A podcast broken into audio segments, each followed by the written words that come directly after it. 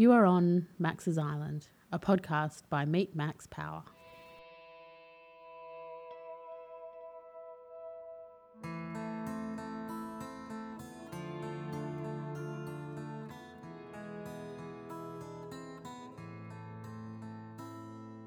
On Max's Island podcast, you'll hear the lived experiences of people who choose to live life a little differently.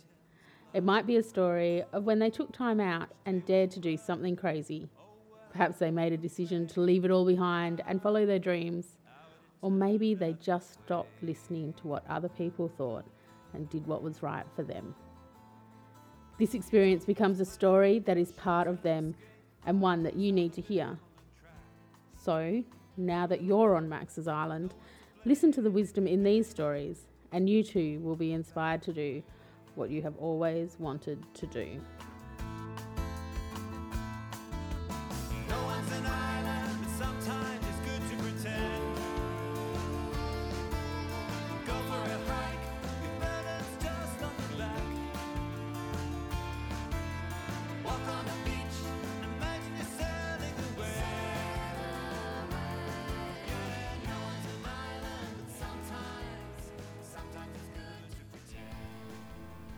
Today on Max's Island, I've got Chris McShane with us. Welcome to the island, Chris. Thanks for having me.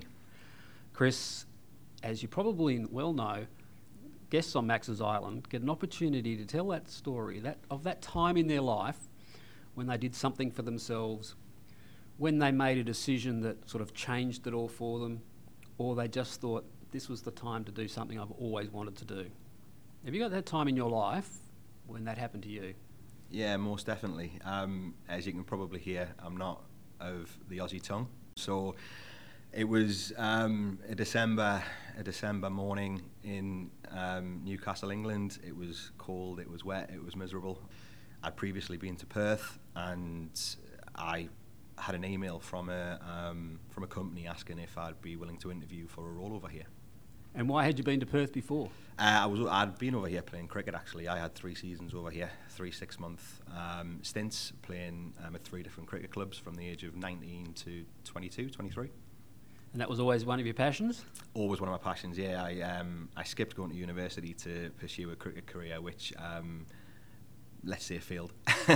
um, but yeah, it allowed me to travel the world, and um, Perth was one of them places that I uh, that I came to. So, at what age were you? 27. Right. Um, so pretty late in, in, in life to make a, a pretty bold life changing move. Um, it moved pretty quickly. I fortunately was renting from um, from my parents actually, so there wasn't really any any baggage or anything else that was left behind. And fortunately, that was the case because it, it was a pretty much of a whirlwind from the middle of December to early March when I actually landed in Perth from getting that email to um, to coming over. So, your accommodation was pretty fluid. That was easy to get out of. No relationships or Nah, anything like that. Nah, fortunately there wasn't. Mm. Being a cricket drifter probably helps that. yeah, a little bit actually, a little bit. I'd not long been out of a relationship actually, and I was at a time in my life where I was in a very, very stable, secure job, which I absolutely loved. Probably would still be there now if it wasn't for the the chance to move to Perth. And yeah, I mean, obviously, other than family and friends, there wasn't really any ties that was keeping me there. We've had a few guests on Max's Island who have done the reverse, Yeah. gone overseas, gone and chased their career in you know the, the glitz and glamour of New York or other major cities around the world. I guess it was good that you were familiar with Perth, but very much from Newcastle, northern England, there to sunny Perth, it's a long way away from home. It's a very long way, and it was one of them things where I first landed in Perth when I was 19. Uh, I just turned 19, didn't know anyone here, and looking back, quite a quite a scary thing I think that I did. I didn't really think about it at the time. I was a bit young, a bit naive, wanted to travel the world, and as soon as I landed in Perth, I just fell in love with the place. It was um, the culture, the climate, the lifestyle, and the moment I spoke to my mum after the first time I landed, I told her that I would live here eventually, and she knows how uh, how strong-willed and minded, and minded I am. So it wasn't a shock when I when I told her that I'd been accepted for a role and I was actually moving over here. She was still a bit upset, but it wasn't too much of a shock. So you said you're strong-willed, but are you impulsive as well? Um, So, and the reason I ask that because you know one thing to have, be presented with an opportunity, but another thing to intuitively say, "Oh wow, this is," you know, I'll just do it. It was Great. it was something I looked into. I think, like I say, I was at a time in my life where I was I was pretty comfortable in the job I was in. Things were going well in my life. There wasn't really anything amiss, to be completely honest. I certainly wasn't running away from anything back home. But I think it was a time where it was either it was now or never. I think if I'd left it any later, certainly with visa regulations, it would have been a bit of a struggle to to have made the move. But a move to Australia and Perth especially was always something that I'd had in the back of my mind, something that I'd briefly looked into. Wasn't sure how viable it would have been to be able to um, be offered a visa and sponsorship and, and whatnot. But um, yeah, it was a it, it, it came at a right moment, and I think there is times in your life where things all the stars align, um, and this certainly was one of them. Got a couple of questions. The first thing is, how long did it take from getting that email to landing in Perth? And then secondly, I'm assuming you didn't know too many people here, even though you've been here a few times. But what was the first six weeks like? So it was it was I think it was the 14th or 15th of December where when I got the email and as I say I mean look the north of England in winter um, it's it's a pretty bleak place. The sun rises at 8:30 in the morning and it sets at 3:30 in the afternoon so you go to work in the dark you leave work and it's dark. So apart from the Christmas the Christmas festivities it's um, yeah it's it, it is it is pretty bleak. So it was at a time where I woke up and I remember getting the email. Um, I went through three interviews in the space of about two weeks. I got offered the job. I think it was the 4th of January. Uh, with visa regulations and stuff, you've got to get references from the past five years, um, as I wasn't degree qualified because obviously I'd made the decision to pursue a, um, a life trying to play cricket. So I got my references. Uh, the visa got submitted, I want to say probably the 20th of January. Got told by the visa agent it would take three to six months Oh wow, yeah. um, to get the visa approved. And I'll never forget this. It was it was the I think it was the first or second of February, and it was a Sunday, and I'd been out in Newcastle for a friend's birthday, so I was a little bit a little bit worse for wear the next day, and I got an email, and my visa had been approved in 12 days. So I'd, I'd I hadn't prepared myself for that much of a quick turnaround. I was expecting three to six months, spend a bit more time with family and friends. And yeah so i got that email and i was i was mixed with emotions. Um, so that was i say was around the 1st or 2nd of february. And then i handed my notes in the next day and i flew to australia on the 2nd of march and landed on the 3rd of march. So it was probably around about yeah two and a half three months Very quick. And your first six weeks here. first six How weeks did that play out? I was very fortunate. I mean, the three seasons I had here, I played for three different cricket clubs. So I'd made I'd made some really good friends, and some friends that had been to England to play cricket with me at, at my club for six months, and friends that I kept in touch with. So the first six weeks, it was just like settling back into Perth life, which was really nice.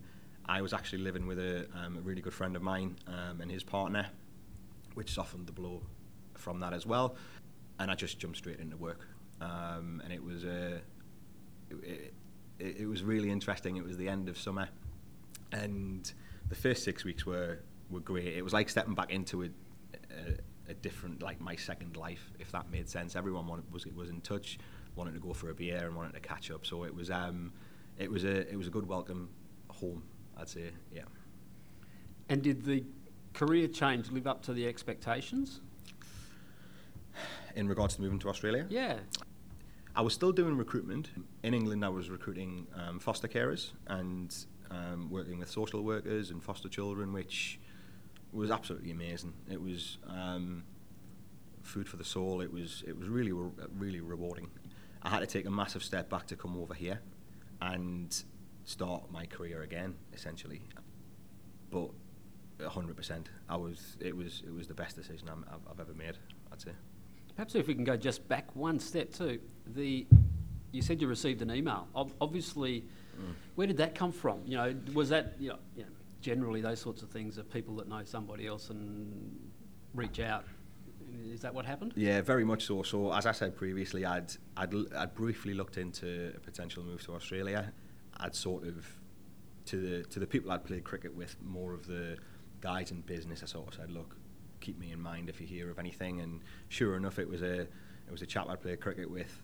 Uh, the last club I was at, uh, who sent my CV on to someone who knew someone, and then yeah, that's how that email came out. It just came out of the blue, but it was through just the, uh, networking, Perth, Perth people, Perth, Perth how Perth. small it is, right? Yeah. So, um, so yeah, it was someone who knew someone who knew someone, and um, yeah, I was I was afforded the opportunity to come initially on a um, sponsored work visa, and then yeah, have the ability to progress to permanent residency and citizenship, which um, which I now hold, which is fantastic. And did you stay with that company for long? No, I didn't. It, this is actually quite a funny story. So I got I got here, and the company I was with, the division I was in, um, six weeks after I got here, got bought out by another company, and there was there was the potential opportunity that my visa wouldn't get taken over to the new company. So I'd been here for six weeks, made a pretty good start, um, and then found out that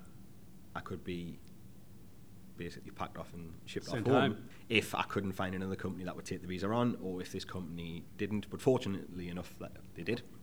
So yeah, I was with I was with the company that brought me over for about eight weeks until I then moved on to um, the company that bought the division. So that was a pretty scary time because I thought, geez, I'm probably I could be going home here. And you've stayed in that in that sector, in the recruitment Um, area for the whole time? Nah, so I was I was looking at so the, the company that brought me over, they wanted me to replicate, I suppose, what we were doing um, with the fostering agency I worked for in England. Unfortunately, the foster care sector in in WA and from what I see across Australia isn't set up to be able to cope with the demand that they have in the UK. Um, so it was a bit of a um, it was a bit of a no go, pretty much. But then I moved into sort of recruitment of disability support workers and mental health workers, stuff I've done before. And then six years ago now, moved into more of a corporate role in, in accounting and finance. Now, Chris, I know you through one of your cricket clubs that you've played for, in fact, the one that you currently played for and have Correct. done for, for some time. I think you understated your value as a cricketer, and perhaps, you know, it- we all have our expectations about what we could have been and should have been and all of those things. But we had a guest on this, on Max's Island, a little while ago now, DB, and we talked in particular in his story about a particular grand final where he made probably, and I've seen a bit of cricket. I played a lot of cricket and seen a lot of cricket. He played probably one of the, made one of the best hundreds I've ever ever seen, just from the point of view of carrying a team on his back. There was one partnership though. There was an, another bloke at the other end. Yeah, there was. Someone who looked a bit like you. yeah, there was. Um, I'm interested to having talked to, to DB about his experience on that day, and he does reflect on a couple of partnerships, and he did make reference to you in, in, his, in the podcast. did but hear I'd be interested to know your thoughts about how you remembered that day. Yeah, I did. I did listen to that one.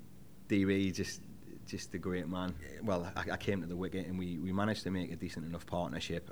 Very much, very much uh, lower order bat, batsman. I probably wouldn't call myself an all rounder, but I can hold the stick.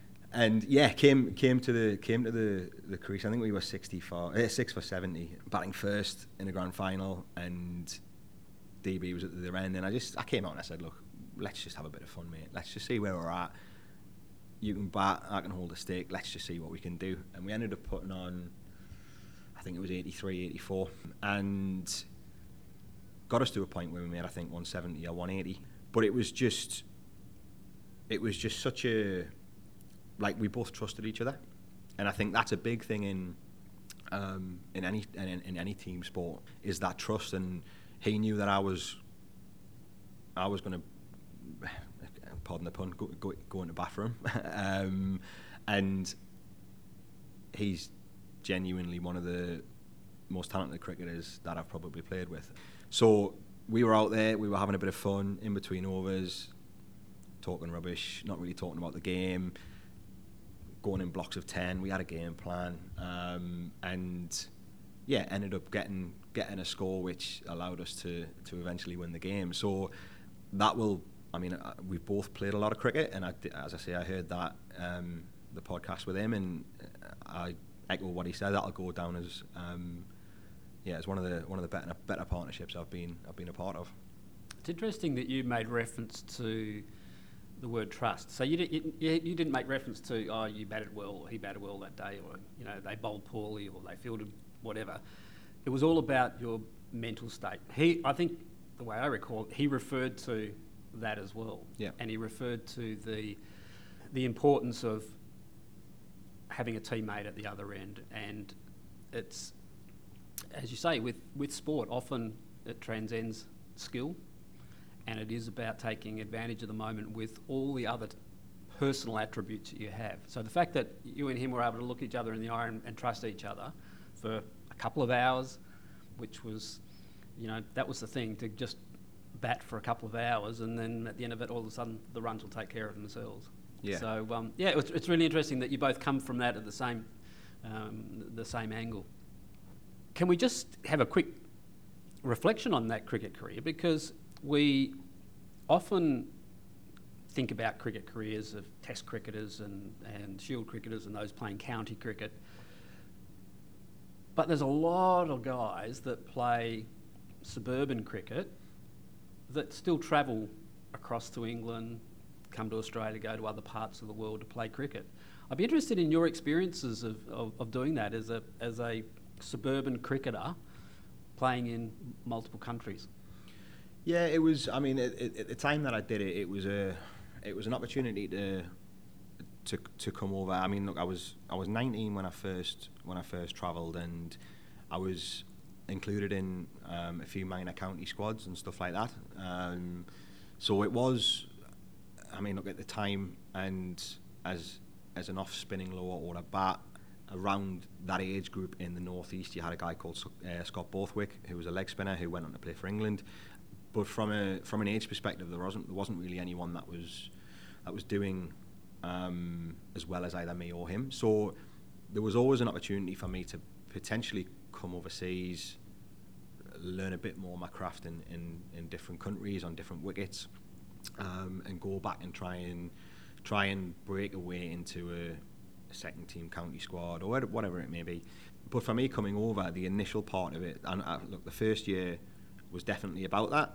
The second year, probably more so because there had been conversations, and I think at the time we were playing Premier. I was playing Premier League cricket first grade, so WACA first grade equivalent. Yes. Um, similarly to the clubs over here, when they get players that are contracted players playing for the likes of South Perth or whoever it may be, Basie, we would get players from Durham coming to play down with us. So fortunate enough to play with a few really, really good players, England internationals and against. So um, being involved in that and not being out of place at the time I was like right let's see where let's see where this can take me. Never in a million years did I think I'd be playing for England or anything like that but I did think let's see if I can forge something out of that because as I mentioned before quite strong strong-willed minded um, and like to work hard. So um, the first two years certainly was that.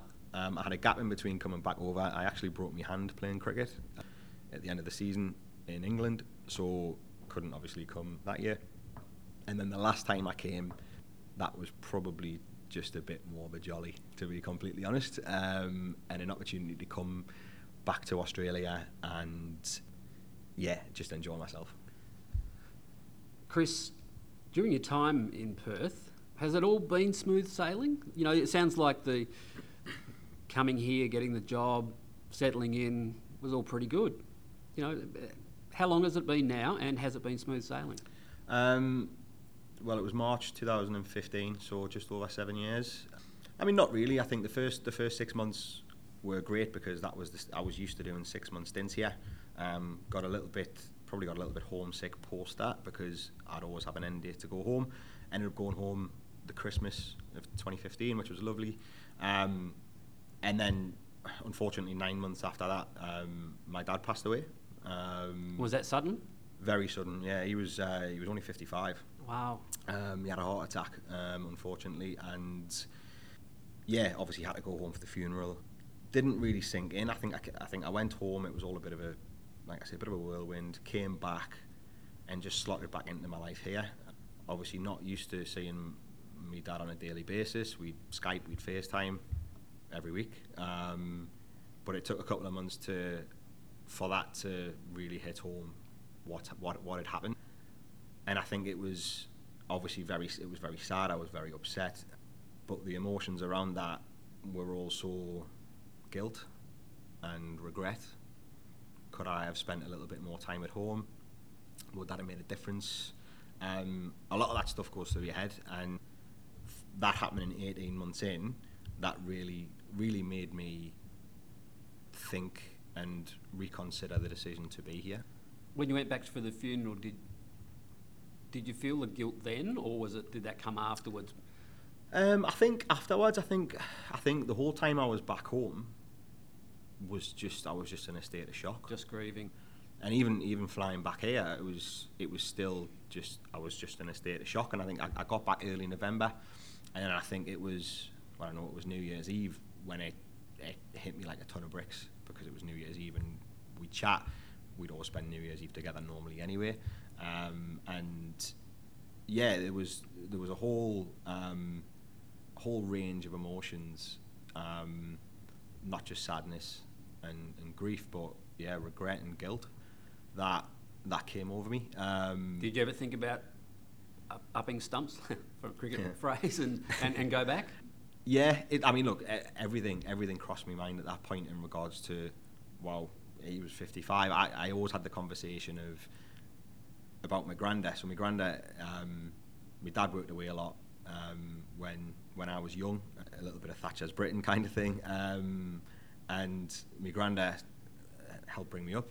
That's my mum's dad. Um, he'd have been 78, I think, when I left, and it was always a conversation of, should I be home? What if my granddad passes away? He's still going. He's, he's 84, 85 this year. So, Yeah. yeah, and obviously it wasn't.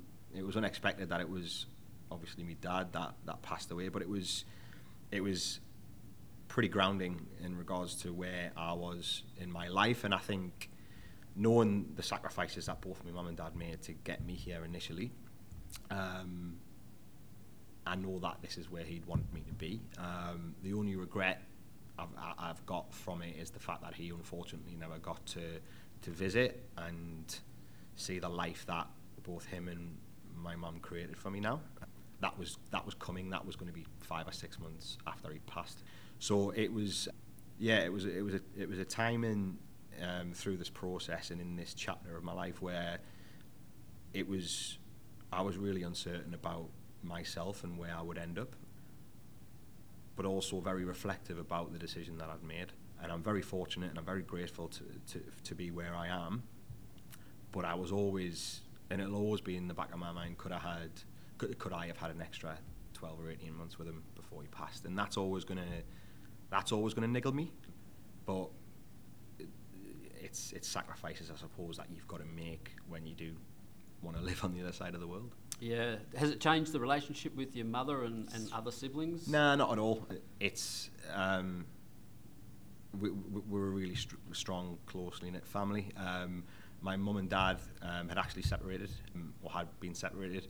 My mum was actually in Perth with with her partner, um, and they'd been here three days before we got the call from my brother Oh. about my dad. So their trip, unfortunately, had to get cut short. But yeah, we were a very, very close knit family, and it was obviously a massive shock to everyone. Um, I think, from my perspective, not being around, not being around the aftermath of the grief around the family, and travelling back to to Perth post that, I think meant there was a bit of a delay in my grieving process, which then ultimately made me think, hang on, am I am I doing the right thing here? But both my mum and dad, I mean, my mum says now, I don't know if it's out of love or hate, but she says she'd kill me if I ever went back to England. I don't know if that's because I've I've got a good life over here and she's been to Perth and she loves it, or whether she uh, we'd we'd fight like cat and dog if I ended up going back home. But um, I know I know it comes from from a loving place. But yeah, we we are very very close knit and. Um, yeah, and it's it's unfortunate. Obviously, I've, I have a brother, and Uh, I wasn't there for Stephen post that as well, which there was a number of things that made me consider my time in Perth. That being one of them, being there for the family, and not just jetting back off to Perth. But yeah, it was a it was a it was a timing through this process which was which was really tough. You now your life is in Perth. Is this your place for good? Yeah, I'd say so. I I'm a, I'm a dual citizen now, so I, I, I had my citizenship ceremony at Australia Day last year, which was fantastic. So, I mean, look, I, this this is definitely home now. I was fortunate enough. Just, I mean, obviously, borders opened two or three months ago. I've actually been back to England in the last couple of months, and I've seen family and friends. And Perth is a place I'm calling home now, even in conversation when I'm talking about coming back here. Was I'm going to go home. I'm home next week. That sort of stuff. So, Perth definitely definitely f- my long-term plan to stay. I mean, look, if I head back to the UK for six or twelve months for whatever reasons, I can do that now with dual citizenship. But um, yeah, this is this is my home now. Yeah, And how many overs has the shoulder got left in it? not that many. No. not that many. Yeah, we'll see. We'll see. I think I've maybe it's a couple more seasons, but I might have to try and turn myself into a batsman. I think that's what happens when you get a bit older, anyway, isn't it? You try and Yeah. wield the stick a little bit. But um, I've been very fortunate. Very fortunate. Chris, thanks for being on the island. It's always great to hear stories of people that have um, made that split decision. Not quite a split decision, but a decision that's um, fairly radical, especially moving to the other side of the world. It's great to hear that you've established yourself in WA career wise. As I said, I've um, been part of your life a little bit around the uh, cricket club that you play at now, and um, you know you're certainly well entrenched and, and well loved at that club. So um, it's glad to have you as an Australian, part of part of our uh, our crew, and uh, good luck in the future. Thanks, mate. Appreciate it. Thanks for having me.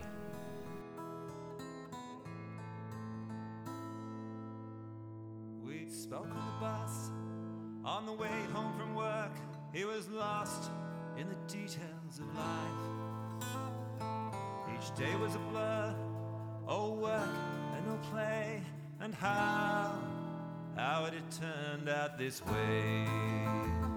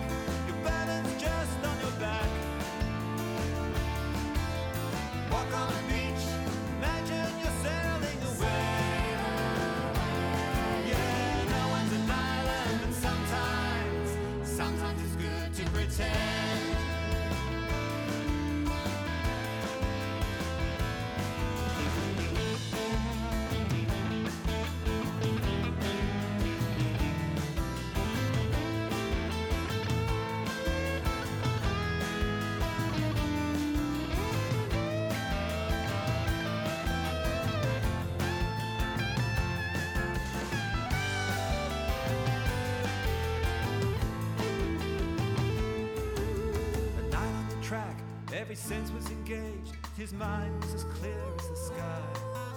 Completely alone, no emails or phone,